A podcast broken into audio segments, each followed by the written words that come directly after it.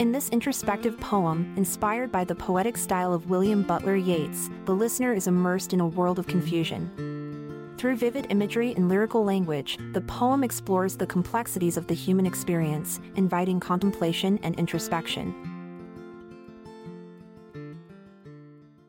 In an Irish village fair and old, lived a man, John Doyle, brave and bold, with eyes as blue as the summer skies and a smile that could hypnotize. His life was simple, his days were calm. A solitary soul on his father's farm. Till one fine morning, fate's twisted hand led him astray, far from his land. He ventured forth to a foreign shore. Through bustling streets and loud uproar. Amidst the chaos, his senses spun the city's clamor stifling his sun. Confusion crept into his mind. Like a dense fog, leaving him blind. Every street corner led astray. In this labyrinth of shades of gray. His body tensed, his brow did furrow.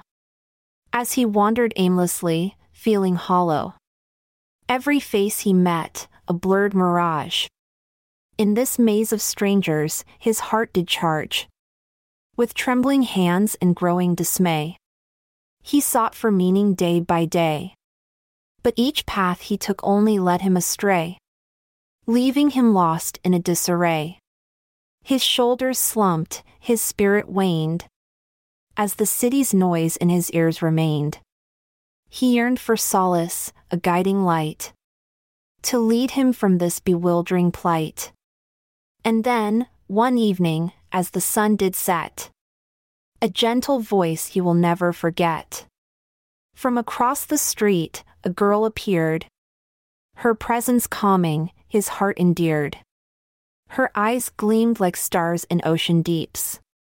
Her smile whispered secrets his heart now keeps. With grace and poise, she crossed the way. Her giggle chasing his despair away. The girl approached, her hand outstretched. A lifeline amidst the chaos unchecked. In her presence, John felt a sense of calm. A sanctuary in this bewildering psalm. Together they walked through crowded streets. As if dancing to a silent beat.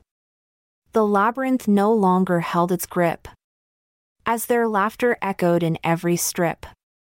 With her by his side, John faced his fears. Her presence erased the confusion and tears. Hands joined, they weaved through the city throng. Their souls entwined where they both belong. For in this tale of confusion and woe, a love was born that would bloom and grow. John Doyle had found his guiding star.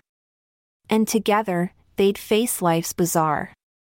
So, if ever confusion clouds your way, remember this story, let your heart sway.